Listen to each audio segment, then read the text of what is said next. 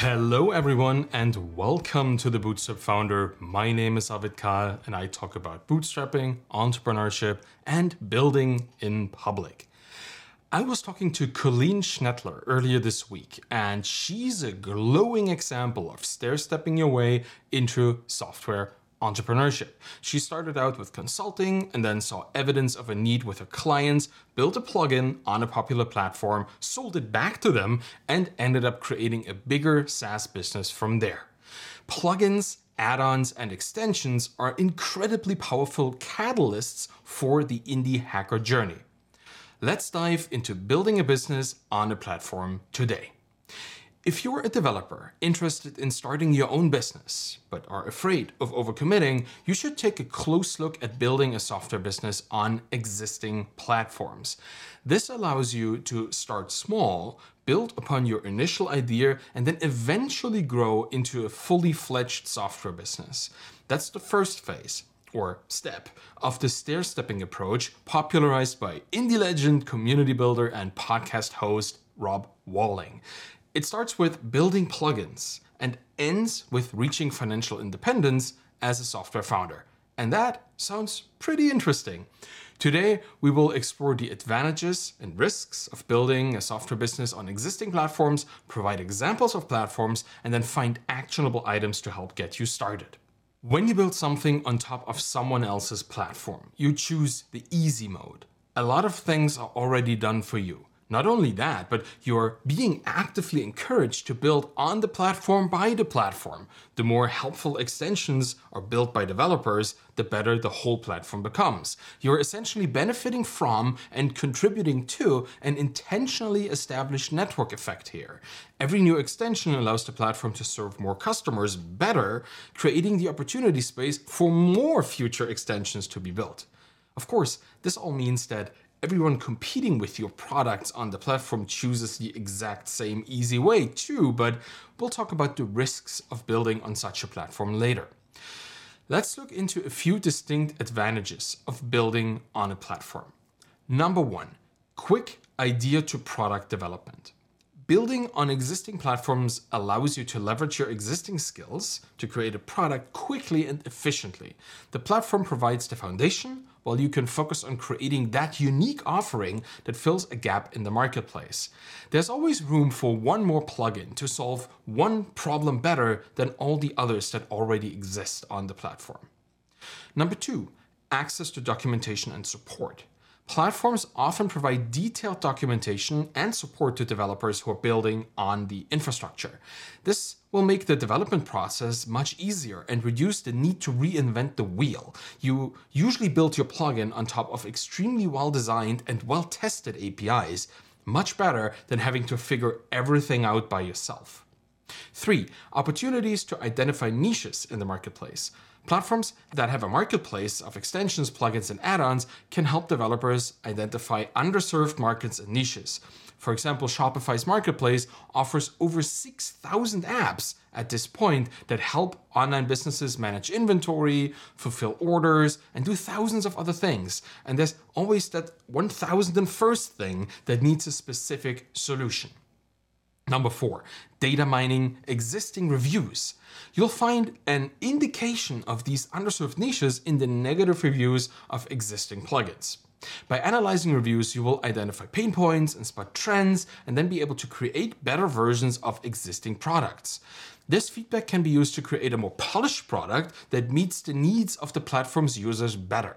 The signal here is that people already pay for the solution that doesn't work perfectly for them. Your job is to make it better. Number five, established infrastructure. Building on an established platform means that developers can take advantage of the platform's existing user base, the traffic, and the trust to grow their own business faster. This existing user base can help developers grow their businesses without spending significant resources on marketing or market education. All in all, building on a platform significantly de risks your first foray into being a software founder. A lot is done for you and you can expect there to be a lot of data and distribution when you need it. But, of course, there are risks. One basic rule in any entrepreneurial effort is that people with an unfair advantage succeed. Well, with platforms, Everyone who wants to build on them is on equal footing. There is no unfair advantage. It's an established marketplace, and you're competing with other developers who want to stair step into SaaS entrepreneurship just like you. That's to be expected, and it's the nature of business. So let's talk about the risks that may not be this obvious. Number one, platform dependency. Probably the biggest one there is. Depending too much on any one platform can be risky. You should have an exit plan if you decide to leave the platform, or more importantly, if the platform's policies change in a way that no longer benefits your business. For example, a developer who builds a business solely on the Apple App Store could be negatively impacted if Apple changes its policy, as they have done many times in the past. Apple can delist your app from their walled garden whenever they want, and you likely have no way to truly appeal it. Number two, profit sharing with the platform. Platform fees and profit sharing will eat into your margins. Platforms expect to take a significant cut for all the demand that they send your way. You should carefully consider the costs of building and maintaining your product on a platform and factor in the percentage of revenue that this platform will take. If you build on Shopify, for example, you are charged both a transaction fee and a revenue share, which will impact your bottom line. Your pricing needs to be set accordingly. Number three, limited flexibility due to platform rules. When you build an iOS app, for example, you run into the strict guidelines on what apps can and cannot do on Apple's platform, which limits your ability to innovate. Some things that you could quickly build yourself just won't be possible in an add on due to the restrictions of the platform. Number four, risk of handling PII or personally identifiable information. Anything that touches PII is inherently risky. You should follow best practices for data security and privacy to protect your users' sensitive information anyway, but it will be particularly important on platforms that focus on privacy and security. Failing to do so could lead to legal and reputational consequences, which are quickly enforced by all platforms. Number five, difficulty diversifying to other platforms. Depending too heavily on one platform can make it difficult to diversify to other platforms. The more you integrate into the APIs of your one platform of choice, the harder it becomes to build a product that can be platform independent when it needs to be. You should keep your options open and explore other platforms that may fit your business needs from the beginning. If you're technically able, build a product that can quickly shift its focus. You best do that once you actually have reliable profits from one platform. No need to build an incredibly flexible plugin if no one is using it anywhere just yet. Let me talk about our sponsor for this episode, Drata, here at this point. They are helping founders stay compliant, and that is something you have to look into even when you're just building a plugin. Successful startups know how to build trust with their customers and their partners and their vendors. Start building that trust by proving that you take security and compliance seriously. With Drata, you can fully automate your compliance for security frameworks like SOC 2 and ISO 27001 and gain 24 7 visibility into your security posture. If you're strapped on time and resources, Drata can help you streamline your audit by automating evidence collection, consolidating auditor communications within the platform, and providing continuous control monitoring. Book a demo to learn how you can achieve and maintain compliance with little effort as you focus on growing your own business. Go to drata.com to learn more. That's D R A T A.com. All right, now that we've discussed the pros and cons, let's dive into the kinds of platforms on which indie hackers have successfully been building products. Number one is Shopify. You can build apps that help online businesses with all kinds of things inventory management, order fulfillment, shipping, and everything else. Shopify supports almost 2 million businesses in over 175 countries at this point. This is maybe one of the most popular indie hackers' target platforms. Preetam Nath built a $25,000 MRR business on this platform, and he shared his learnings too. The link is in the description. This platform is particularly well suited because it will put you into an existing commercial interaction. You serve a merchant, selling things to their customers, supply and demand are right there. You just need to support them. Number two is WordPress. Developers can create themes and plugins that enhance the functionality of this popular content management system.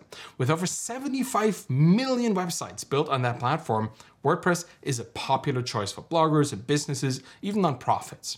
WordPress plugins are a common indie hacker starting point too. They often solve very technical problems, and most new founders coming from a software background have an easy time transitioning into this particular kind of entrepreneurship. Number three is Heroku. Developers can build custom add ons and apps that extend the functionality of this hosting and deployment platform that is owned by IBM. Many businesses choose to run their software on Heroku and they need any kind of thing. They need logging, analytics, file uploaders, like the one offered by Colleen Schnettler, who I talked to, and all kinds of developer tools. In our chat, Colleen told me just how hard it was to actually get approved for the Heroku marketplace. And that is a good sign with marketplaces because once you make it in there, you won't run into copycats immediately. So Heroku is a good choice. And number four is the Google Chrome ecosystem. More recently, paid Chrome extensions have seen some success when paired with a SaaS service on the back end. Tony Dinh's Twitter tool, Blackmagic, is a great example here. The browser extension itself is free, but using the service comes at a price, beyond the free tier, of course. The extension hooks right into Twitter in the browser, and the user benefits from automation and insights without having to leave the social media site. I'm paying for this. Browser extensions can allow you to build incredibly valuable things that you can monetize. So, as a budding software entrepreneur, what are your first steps? Well, let's go through them in order. Number one is to research different platforms and choosing the one that aligns with your business goals the most. Look into the platform's user base, the market that they're in, and the type of products that are successful on the platform, and then pick. Number two is to carefully read the platform's documentation and guidelines. You will need to be comfortable with the rules and restrictions that come with building on the platform. And you need to be able to build the thing that you actually want to build. Is that allowed? Well, it better be. Number three is to consider the costs of building and maintaining a product on the platform. So look for other developers talking about how much they give up in fees for profit sharing arrangements. This is a good time to follow a few of them if they build in public. Go through their Twitter backlog that will show you what challenges you'll be facing. Number four is to explore opportunities to diversify the business from the start. Choose technology that makes it easier to build on multiple platforms or transition to a standalone product that is not a plugin anymore, but integrates into the platforms in a different way. Building a software business on existing platforms is a spectacular way for developers to start their own business without taking on the massive risk of having to do everything from scratch. Whatever it's called, extensions, plugins, or add ons, you can create a unique offering on established platforms and leverage their existing user bases and traffic to grow your indie business quickly. But be aware of the risks associated with building on one single platform. That's platform dependency, sacrificing a lot of money by profit sharing because you have no other way to make money, and the limited flexibility of someone else's business. Building a plugin is a significant first step towards the freedom of running your own software business. It's definitely easier than having to build everything yourself, so use this opportunity to stair step into entrepreneurship. And that's it for today. Thank you for listening to the Bootstrapped Founder. You can find me on Twitter at Arvidkahl, A-R-V-I-D-K-A-H-L, and you'll find books and my Twitter course there as well. If you want to support me in the show, please subscribe to my YouTube channel, get the podcast in your podcast player of choice, and leave a rating and a review by going to ratethispodcast.com slash founder. Any of this will help the show. Thank you so much for listening and have a wonderful day. Bye-bye.